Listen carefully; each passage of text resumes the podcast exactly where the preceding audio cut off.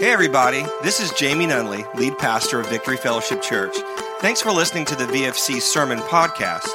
At the end of this episode, please take a moment to download our free VFC Thomasville app, where you can access all of our messages, sermon notes, announcements, and small group lessons. This app is the easiest way to keep up with everything going on here at VFC. So please enjoy the following sermon. We hope it encourages you in your walk with Jesus and helps you to belong, believe, and become. Enjoy.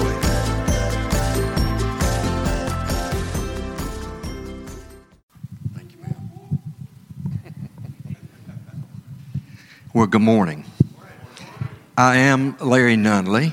I am Jamie's dad and Ann's husband. And it's really good to have the opportunity to introduce one of my really good friends uh, to share his heart with you this morning. About, uh, about 15 years ago, I got a call from Randy Grantham. And she uh, was one of the young ladies in the church that I deeply loved and respected. And she had a, a, relationship going with a with a young guy that I'd never met before. And she said they were struggling a little bit, and she wanted to know if they could just come by and maybe get you know a little bit of marital wisdom or relationship wisdom, which I have some after 52 years. But so she brought Eugene. It's the first time I met Eugene, and I loved the guy just immediately. I mean, he was a cool guy. But as we talked about what was going on and he shared about what's going on in his life, I, I, I realized pretty quickly he just wasn't saved.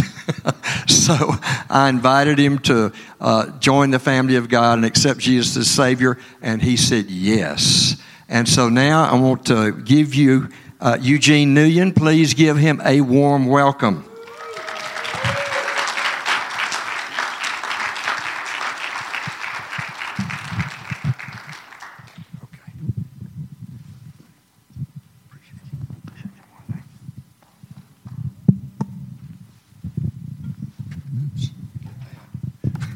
Morning, everybody. All right, so fun fact Larry and I have the same exact shoes on today. So either he's like really, really stylish, or I got my old man game going on. I love you, but legit, we got the same shoes on right now. Just took them out the box last night. Um, well, let me hit my timer. And uh, just want to take this moment to thank you guys for letting me share a little bit about my story. What's up? Um, if I'm being honest, this is uh, something I really did not care to do. Um, a lot of stuff that I'm going to share with you all is stuff that a lot of my close friends don't even know. Um, it's a lot of stuff that I've just kind of kept internally because that's kind of what guys do. Don't really talk about emotions or things that we dealt with just because that's just not what you do if you're a dude, right? So, oh yeah, yeah. So my story, I'm just another dude. Pretty self-explanatory. I'm really just another guy, in my opinion, right? So I'm going to be jumping around, so try to follow. Um, but I do ask that you guys cut me some slack, give me a little bit of grace. I'm going to be jumping around everywhere, and again, a lot of this stuff I'm sharing, it's not stuff I really care to share, but it's stuff that God wanted me to speak in front of or speak to you guys about, hey, Peggy. And uh, I got to quit doing that. Um, so just cut me some slack, all right? Keep your heart open. It's going to get a little interesting, all right? So I'm going to start out with uh, my move here in 2003 to Thomasville, Georgia. Uh, not knowing that I had baggage, right? Quote unquote baggage. I had a lot of it. Um, I dealt with uh, fear, I dealt with a lot of shame, insecurity, unworthiness. And uh, actually, one of my big ones that I didn't mention even in the first service was like unforgiveness. Like, you do one thing to me one time, oh yeah, I'm never talking to you again. That was a normal thing for me, unfortunately. But um, I didn't realize I had these issues uh, just thought that ah, I'm just a regular guy and these are just normal things and I'm going to be fine, right? Eventually, these issues that I had turned me to substance. So, I told myself, yeah, I'm just going to put this stuff up my nose and I'm going to forget everything, or everything's going to be okay. And we all know how that story goes. Didn't work out too well. I will say though, like I dropped like 40 pounds. I was looking good. like, I was looking super good, guys. Super good. And and things got bad. They got real bad. Uh, but before I share anything about that stuff, um, I do think it's relevant to talk a little bit about my childhood. Um, we are all a subject of our environment. So things that we experience as kids, they kind of translate over to your young adult life, and if you let them, your adult life. So felt that it was kind of important for me to share a little bit about this to kind of paint a little bit of a picture. Uh, I grew up in Lowell, Massachusetts. Yeah, there it is. So the guy sitting down with the bunny ears, I've been getting clowned on my whole life. That guy, that's actually me, and it looks exactly like my son Grant, which is hilarious. The guy standing next to me, that's my big brother. His name is Han. I'm gonna talk to you guys more about that guy later. So, culturally speaking, uh, things were just different for us. Um, my parents, they were born and raised in South Vietnam, and I'll share a little bit more about that later. But like life was just different for them. So for me, I was born in Concord, Massachusetts. We were all born in the United States. So what we knew growing up was what we saw around us regular Caucasian American people, even just, just American, let me get the Caucasian out. Just regular American people that didn't eat fish and rice every day, that had normal families, that had each other's backs, that actually communicated with each other that's kind of what I was expecting. Really didn't work out that way. And, and things started to get interesting for me as I look around like, why, why was my childhood so different, right? Now, I do have to preface this like, we never went without. Like, my parents worked hard. Like, I'm talking hard. We never really saw them growing up. They were always working. So, we always had food on the table, roof over our heads. Um, there was one more. Clothes on our backs. We actually were totally fine there. Um, but the, the communication, I can't emphasize that enough. Communication, which I still struggle with today, was just wasn't there. Oh, what? Oh, my wife's looking at me crazy. Okay? You can be like that and put your picture back up here. Communication. It just didn't happen, right, growing up. Um, I learned at a very young age that rank in the family actually matters. And by rank, I mean, what number child are you? So, what I'd like to do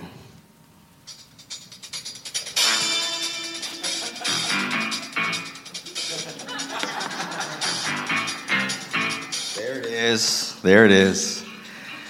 That's my competition, guys. That's the competition. So the guy um, with the schmuck smile, that's my brother. I love him. But the smile on his face, that's my big brother Han. Am I allowed to say that word, Jamie? Okay, cool. That's my big brother. He's number one, the chosen one, numero uno, right? That's, that was like my big competition growing up. Directly next to him, that's my little brother. His name is Kendall. He was the baby, baby boy. That joker didn't have to do nothing. nothing. nothing. And then the, the shortest one, love her to death, is my little sister Kim. She was the only girl in the family. Okay? So if you guys stack rank us, oldest brother Han, chosen one, Eugene, number two, Kim, baby girl three, Kendall, baby boy, four. So I kind of grew up being like, in my mind, the disposable child, right? Because like when I look at my childhood, and I'm going to share a little more about that, I, I felt like I was just treated differently, plain and simple. They just got treated better than I did. Um, when I was nine years old, my parents moved us to Illinois. They were tired of corporate America. They didn't like paying taxes, that kind of thing. So they got so they got a grocery store, moved the whole family. And I remember being introduced to the uh, father of the Catholic church we went to. His name was uh, Jack Guian, Father Guian. And oh man, my, my mom, hey, Father Guian, this, these are my, my two kids. This is, this is Han. He's our number one. He's going to do great things, right? Oh, and then there's Eugene. We haven't figured out what he's going to do yet. And that's what I grew up with. I mean, that's just what it was for me, right? And I, I, started to develop this complex like, I'm not the number one kid, or I'm not a special kid. I'm just a kid that is here to take up space. I never really questioned it a whole lot. Um, my uh, again, my parents being a little different, uh, communication not a not a thing. And had I asked, I mean, I was scared what would what the response would have been, because my dad was just not a nice guy. He, he's pretty cool now, but at that time it was very challenging, very challenging for me. Okay, so parents move all of us to Illinois, running this grocery store, and I'm nine. I'm in the fifth grade. I'm just trying to get by. I just want to get that Jordan 45 jersey. That's when Jordan came back with the 45. I remember that was like a bookmark in my life. I was getting one of those.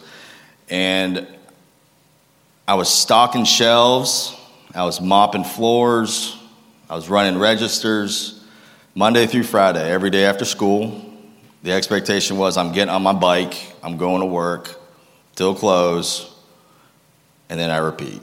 Saturday, open to close. Sunday, go to Mass. Catholic Church. It's a little difficult too. As soon as Mass was done, I got to rush back to the store because the Sunday crowd was coming in we got to get paid. Then I close and then I repeat. It was seven days a week for me, right? Again, fifth grade, sixth grade, seventh grade, eighth grade. I'm the only, fa- I'm the only kid that's working here, right? I remember um, throwing ba- bags of rice on my back because you know we, we, we don't buy rice by the one pound bag. Y'all just wasting your time. Get the 25 pound bag, okay? So I'm throwing these bags of rice on my back, 25 pounds. Yeah, let me get that 50. I got that. And uh, I'm getting them off the truck. I'm throwing them in the corner, making my stacks. And I finish a stack, grab another bag. I come back and I see my big brother, the chosen one. He's sitting on my stack that I just made with his little notepad, just drawing stuff. I'm like, okay, something's wrong with this. Something's definitely wrong with this. Why am I the only one having to put in the work here, right? So then my complex just got crazier. Okay, so so you're gonna hook him up. He ain't gotta do nothing. He can go doodle and stuff, but I, I have to work every day after school? Okay. One day, that's where it gets funny. One day it was a Wednesday, and it's a half day. So I'm thinking, okay, my parents have no idea it's a half day. Instead of going right to work, I'm gonna get on my bike and I'm gonna go play some baseball with my buddies, right? I deserve it. I'm a kid. I should be able to play some ball. Go play ball, have a killer, killer round of baseball. Like I'm crushing it. About 750 I hit batted that day. For real. It was like good stuff. Baseball, not softball, baseball. Baseball. And we don't have cell phones, definitely didn't have a watch, so by the time I got to work, I'm about an hour late. One thing I didn't think about, too, guys. So, again, I got a big brother, little brother, little sister. Well, when I got out of school early, so did those jokers, right? Er, I get to work. My dad says, Hey, where have you been? And I, I, I freak out. Like, I panic because I'm thinking I'm not allowed to have fun. Like, that's just not something I'm allowed to do, which is like kind of crazy.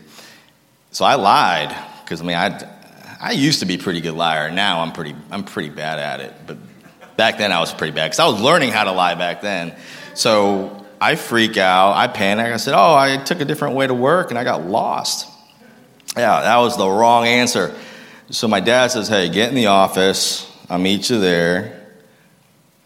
and I'm in the sixth grade at this time. And um, my dad comes in, closes the door behind him. He grabs the first thing he can find, and it's an ice scraper.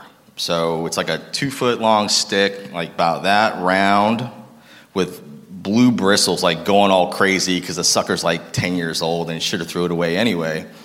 But he grabs that and he hits me three times with it. And I know it's three times because I like looked in the mirror and I can see the whoop whoop heek, right? Granted, I lied. Did I deserve it? Nah, probably, right? And it was effective in the sense that I wasn't late to work ever again for them. But it was something that stuck with me. And then it further validated Eugene, you are here to work. That's your job. And that, that, was, that was challenging for me, young guy, just trying to figure it out, right? And I wasn't getting paid, by the way. Like, I could eat all the cool snacks I wanted, but I was not getting paid, which made no sense, because isn't that the American way? You know? My dad says it is, at least.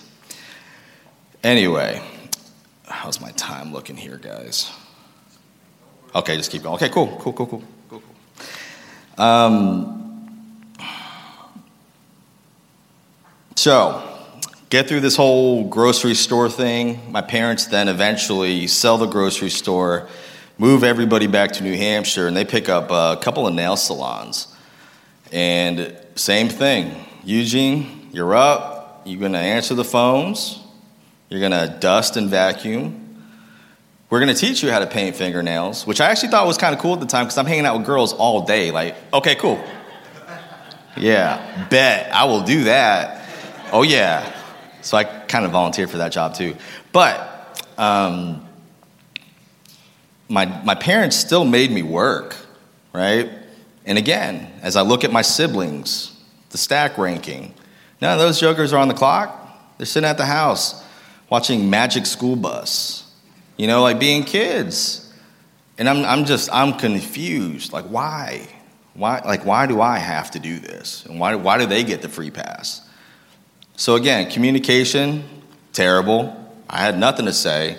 I just thought about it, got really angry, and didn't say nothing. Bottled it up and walked on, right? Now, this is where it gets real hairy. I'm a sophomore in high school. I'm putting in the work. Those jokers aren't, but I am. My big brother, chosen one, turned 16, junior in high school. My parents gift this guy, like he didn't even have his license a week. Gift him 99 Camry off the trailer. Thing had two miles on it, six disc changer. The boy, the boys Bose sound system, brand new car off the lot. And I thought, yeah, oh yeah, my time's coming. Like, check the time card, Dad. Your boy's been there. When I turn 16, it's my time. Is what I thought. Never had the formal conversation. So 16 comes. I'm still putting in the work. Do you guys think my car came? Answer is no.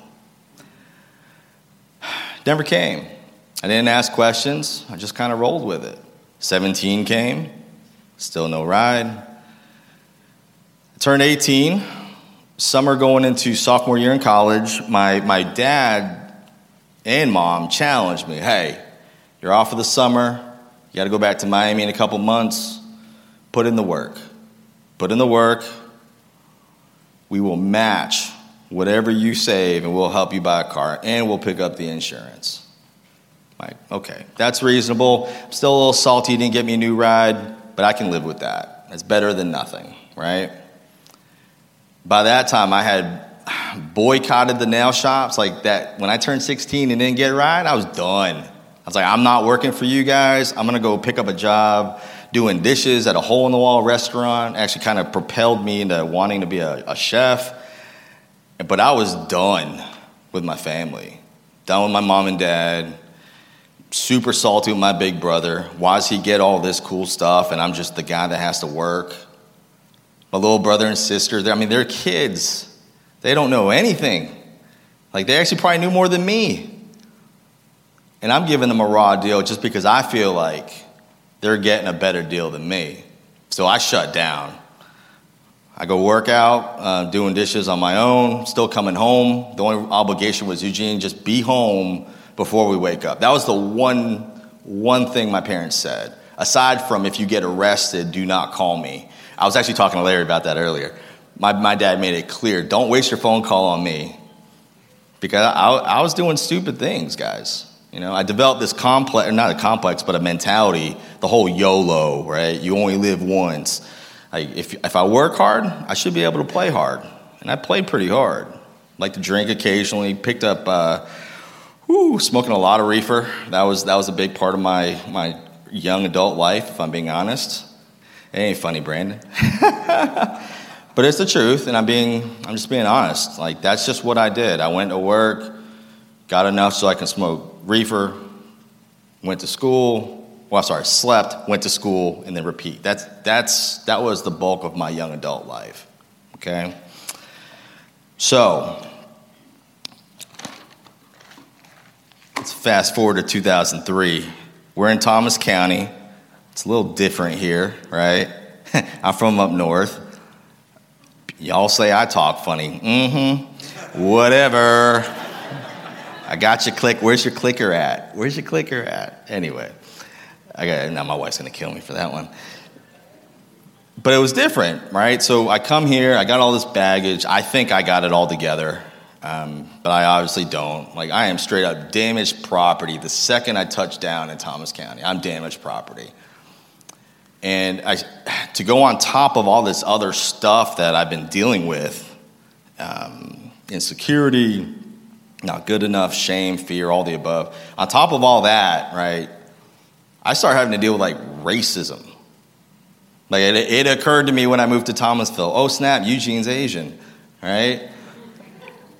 It it came in in spats, like in small sections of my young life, but it wasn't really bad until I kind of got here. Like people would go out of their way just to make like a kung fu noise, which is which is hysterical because like when people do kung fu, they really don't make noises like that, right? Like check check your home or do your homework, guys. It's not really like that. Um, you know, people making like metal banging noises, like that's how the Asian culture talks. It's like, hey, bruh, first of all, I speak English better than you. Second of all, let's go talk about this outside, right? Um, thankfully, I, I, wasn't I wasn't uh, physically violent. I, I was I would have probably got crushed in a fight, if I'm being honest. Never got into a real fight in my life, but verbally, like I was a surgeon. Like I used a lot of rough words, a lot of, a lot of choice words, because that was the only way I could express my anger. And that's all I knew how to do was it was to be really mean with my words. And I met that girl, the boss lady. That's my boss lady. That's my. it's my everything, guys. Um, she had no idea what I was going through. I can't look at her now. Oh, man. She had no idea what I was going through. Um, she, we met, we actually met at the nail salon. Her story is a little different than mine. She was super snotty. But, but, but it kept me in the game and engaged. I'm like, ooh, I gotta, I gotta know more about this girl. so whatever it was, the tactic, it was effective because she got it locked down. Because here we are today, we're married. Anyway, so I meet Randy in 2004, and uh, within a few months of being with each other, um, we actually had like our first like knockout, drag out fight. It was on Smith Avenue and and it was a it was a stupid stupid fight. Goodness gracious, so stupid. It was these guys like the, she just got done with the Rose City Parade, right? Rose City Parade, and these guys were trying to holler at her, you know, saying whatever guys say. And she like didn't do anything about it. She just kind of dealt with it. And that was not acceptable to me. Like, nah, uh, uh, you're my boo. Ain't nobody gonna talk to my boo like that. Uh, you gonna handle this. This is what you should say. And, like, and she's looking at me like, what's wrong with you? I'm like, you're my, you're my girl. I gotta protect you. You gotta know how to protect yourself. Mm, she knew how to protect herself. Um, and quite honestly, she was just like way more mature than I was. She just ignored it. But I didn't, I didn't think that was the right way to deal with it. So anyway, me and her, actually not even me and her, I'm yelling at her. Like, dude, you are crazy. You have no idea what you're doing. And Randy's just confused. We're on Smith Avenue. And that was like our first big fight, right? And the, the verbal abuse with me and Randy, because uh, she started giving it back. Uh, you girls down south, y'all spicy down here. Randy, woo, Randy. Randy could protect herself against me. That's all I'm going to say. she, she can hold her own. She'll be all right in a street fight. She'll be all right in a street fight. Um, but that, that, was, that, was, that was our relationship, right, for the first few years. And most of the time it was pretty well tamed, but every now and it would come out. Randy and I would go back and forth with just breaking up and getting back together. And um, I, I did as much as I possibly could to hold on to her because she was like all I had, guys. Like, I didn't have a, a um, good relationship with my folks. Like, it was straight business. I clock in, I clock out. We happened to be in the same house, and that was it. I had no friends, none. I had Randy. And then she went off to college, right? And it was only down the street at VSU, 45 minutes, 84 down 84. Not that far, but it was just long enough for me to feel alone, even though she was still there. I could drive there. We did, we did have cell phones at that time, but that wasn't the same as being shoulder to shoulder, right? Because that was my ride or die. If you guys try to mess with me, even to this day, y'all try to mess with me, y'all got to answer to that girl. Tell you right now, y'all don't want none. So I'm by myself and uh, I get reintroduced to cocaine.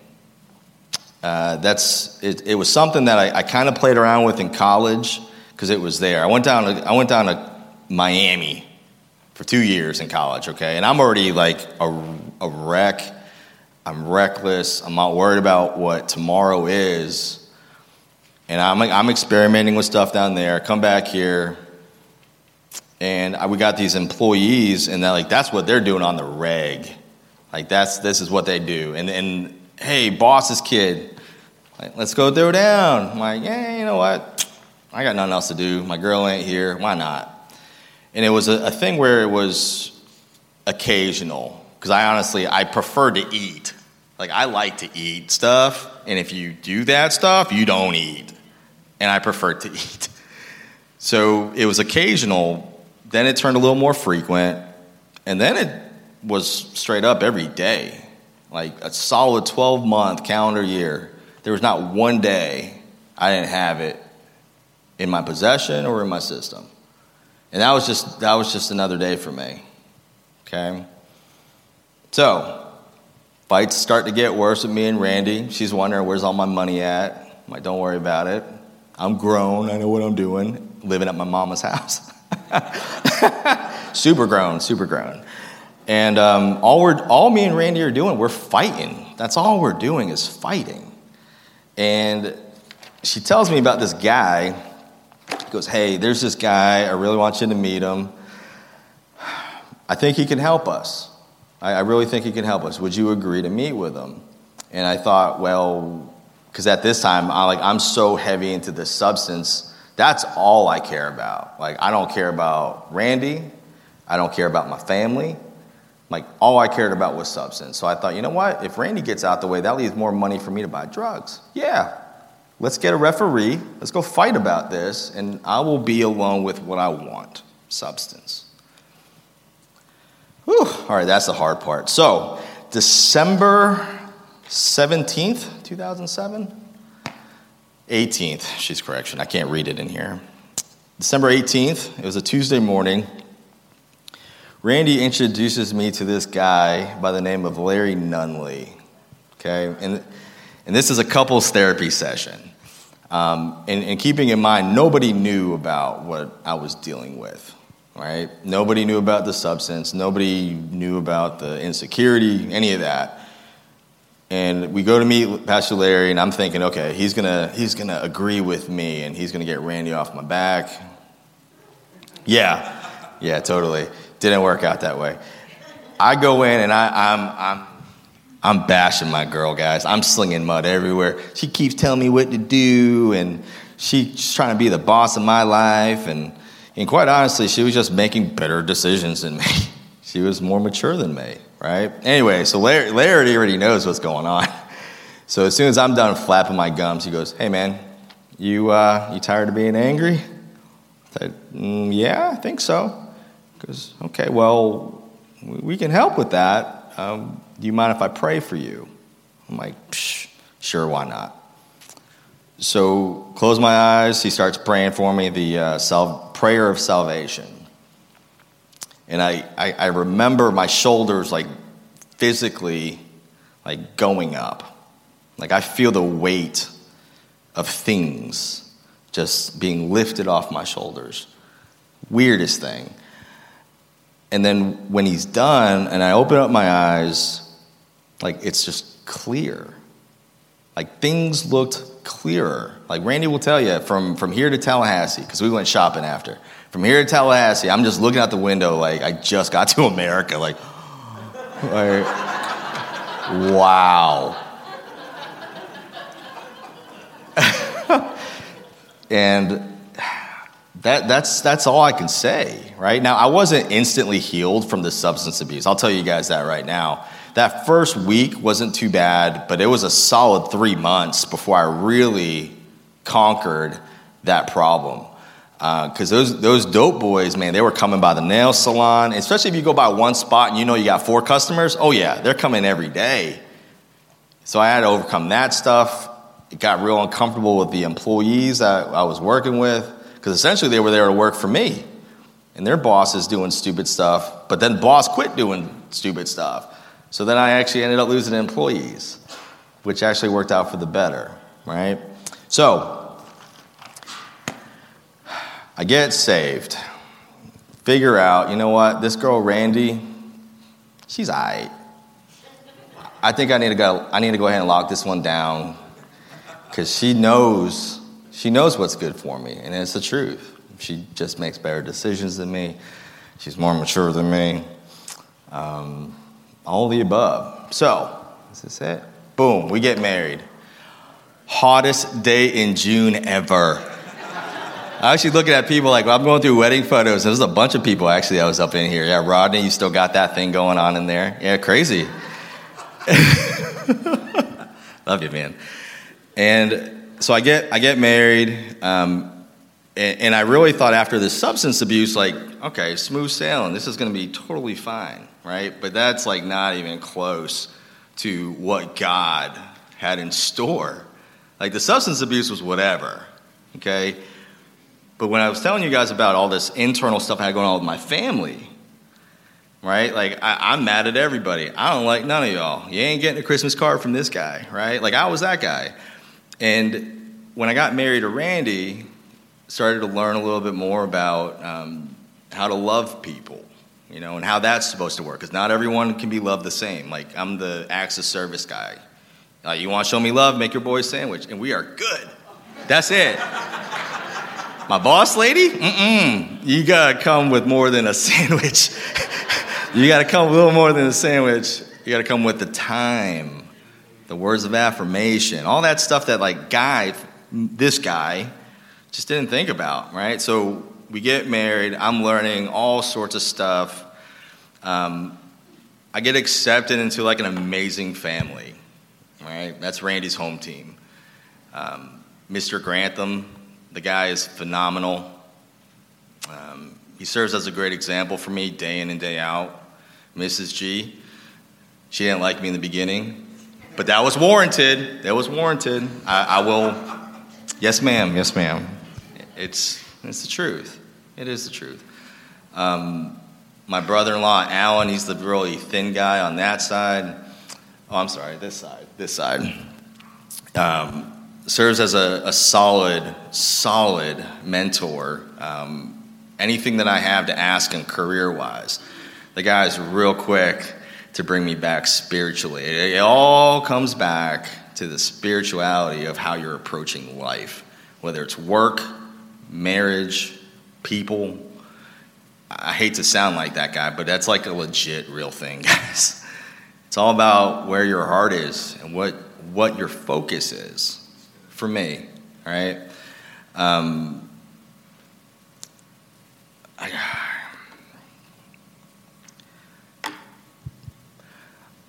I talked to you guys a little bit about my parents, okay? So, you know, talking about lenses, like I opened up my eyes and everything was clear.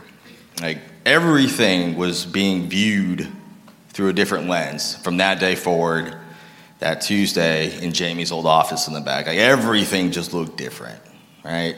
So when I talked about my childhood and the things that just gripe me and things I didn't really care for, when I started to look at my, my parents, okay, my view, my view changed a little bit.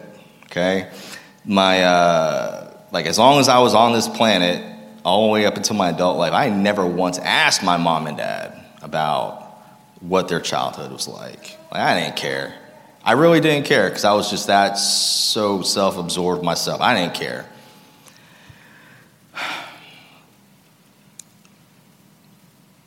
My parents grew up through the, the Vietnam War and it, it, was it was different for them. My my dad grew up in a in a house with ten kids. He was number nine, right? So talking about rank, old boy was down at the bottom, way bottom, and it showed. It actually showed. He, uh, my grandfather was a very tough guy, very tough guy. Um, my mom tells this crazy story about how my dad's twin brother uh, borrowed my grandfather's moped. And my, my grandfather was real extra, and he would put these little lines in the sand so that if someone moved the thing, he knew. Well, my dad's twin brother, my uncle, um, borrowed the moped one night. He wanted to go, go pick up a girl with it. Right? Imagine that. And my grandfather found out, and the punishment for borrowing the moped was hanging onto a bar over a pot of boiling water. Like, my dad won't even tell the story. My mom tells it, though. And my dad has nothing to say about it, which kind of confirms okay, I think that really did happen. He will not talk about it, right? My mom, she uh, grew up in a house of nine kids. She was number two. So she was doing okay. I thought she was okay. She, uh, and this is Randy, we're on a road trip with Randy, my mom, to go see her father who's in Illinois. And my Randy's asking about the childhood. And I'm driving, and my mom, out of her mouth, says, uh, after Randy's asking all these questions, she goes, uh, My mom says, Yeah, I got arrested one time. I'm like, Oh, yeah. I'm like, cruise control, cruise control, seatbelts buckled. All right, let's hear this. And does anybody know what a garnishment or levy is? Ooh, okay, okay. So y'all know. It's when the federal government comes in and they basically put a cap on your checking or savings account, liquid assets, your paper cash. Government comes in, they do, they do their thing, and they do it because back taxes, child support, what have you, right? It's usually, a, it's actually a very big deal. I work at a bank, and I don't see it that often. I've seen it maybe like three times, and it's a big deal. So my mom goes down to the bank, and this is after the fall of Saigon in 75. She goes to the bank, and there's a, a, a crowd of people there, and everyone is mad, like just furious. And it turns out that the when the North came in, they garnished and levied everyone's account down south. Right? What did they do? Legit, nothing. They were minding their business. they were working, just trying to get by, guys. And they levied everyone's account in the village. So, my mom wasn't feeling that. They called the cops. She got locked up. so, when I think about stuff like that, my childhood wasn't that bad. If anything, my parents were really doing the best they could with what they had. And given the experiences they had, I didn't have to hold myself over a pot of boiling water. I got hit pretty hard. But that's what I get for lying, in a way. Now, another thing I'll share with you guys like, my parents go through all this stuff. It's very, very interesting. I won't even get into all that. And my, um, I'm almost there. My parents are done with it. They're like, you know what? We, we can't live here. So my mom hops on a boat with her little brother with a couple bucks in her pocket, some clothes. We're out. Don't know where we're going, but we ain't staying here. Oddly enough, my dad, same thing. He ends up getting drafted by the North Vietnamese army, the Viet Cong, that my dad hated. And in a way, my parents, my, my grandparents, it's actually a really raw deal I'm not going to talk about, but my father got thrown up on the chopping block for that. He was done. So, him, his twin brother, little brother, and two nephews grab a couple bucks, grab some clothes, they're out. Where are they going? Not a clue. They just wanted out.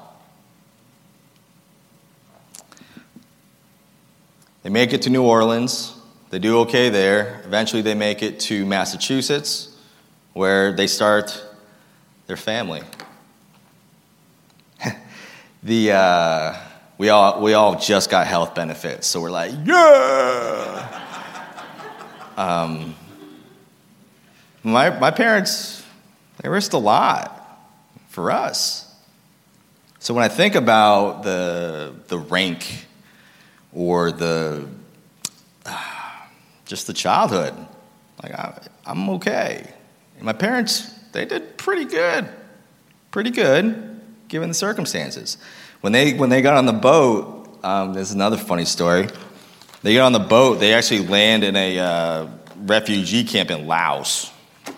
And my dad's boat, my mom's boat made it on fine, but my dad's boat, they wouldn't let his boat on onto the land because they were just it was over flooded. So my dad has told me this story once, and it's like the craziest thing. So some guy on the boat thinks, you know what? Those guys aren't going to let us sink. They poke a hole in the boat.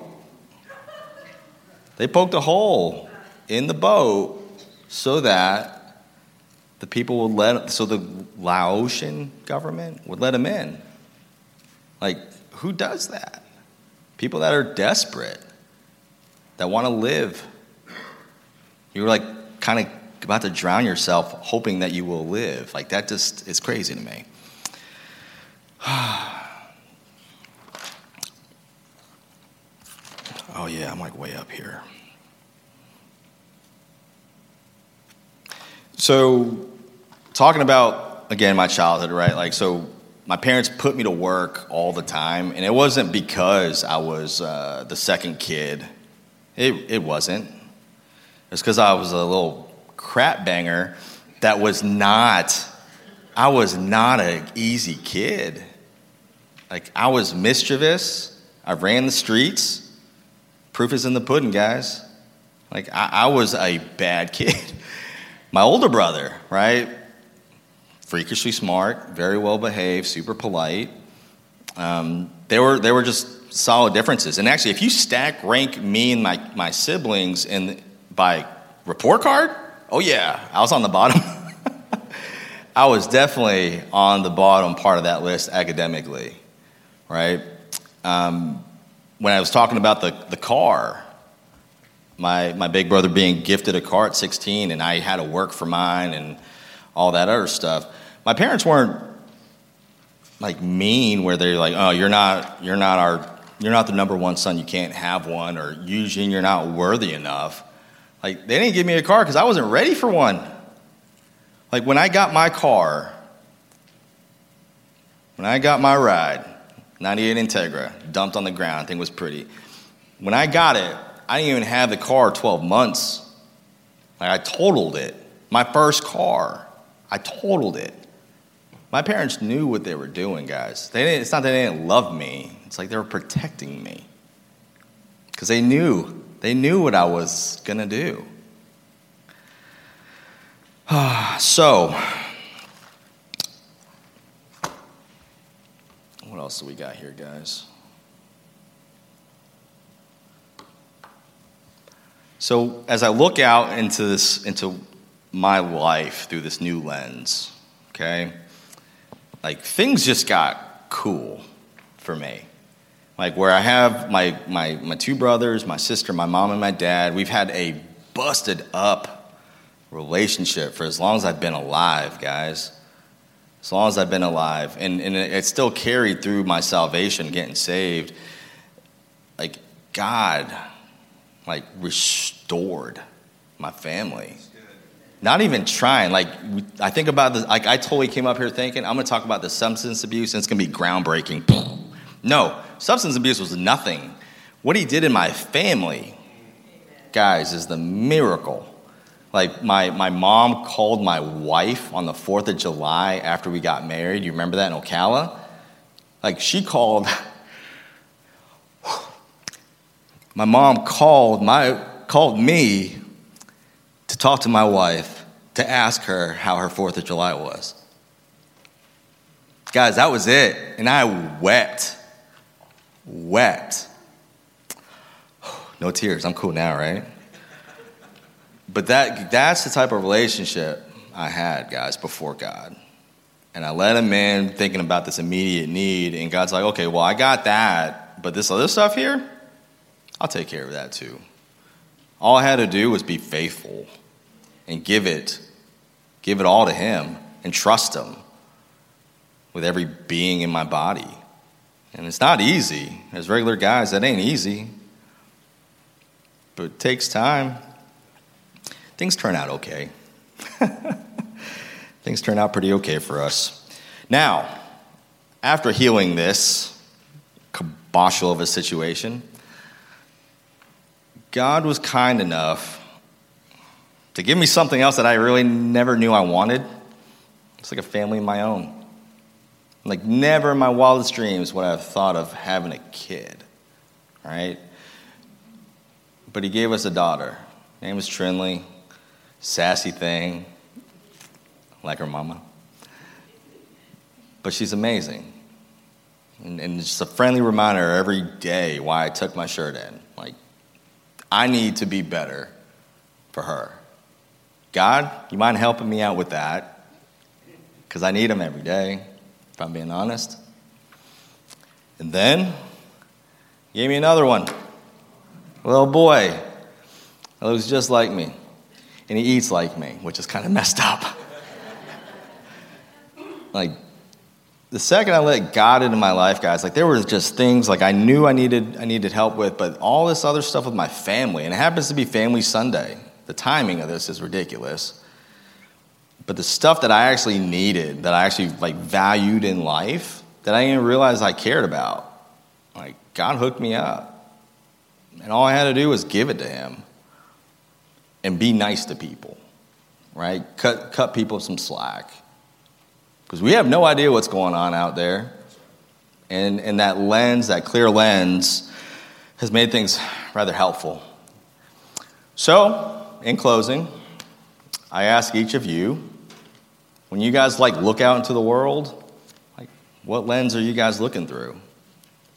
Is it that foggy one that with the red tint that I've been using? Or is it like that freakishly clear one where you can see everything on the road? I hope, if anything, today you guys get something out of this. God's awesome. You have no idea what He's going to do. Jamie, if I may, thank you guys.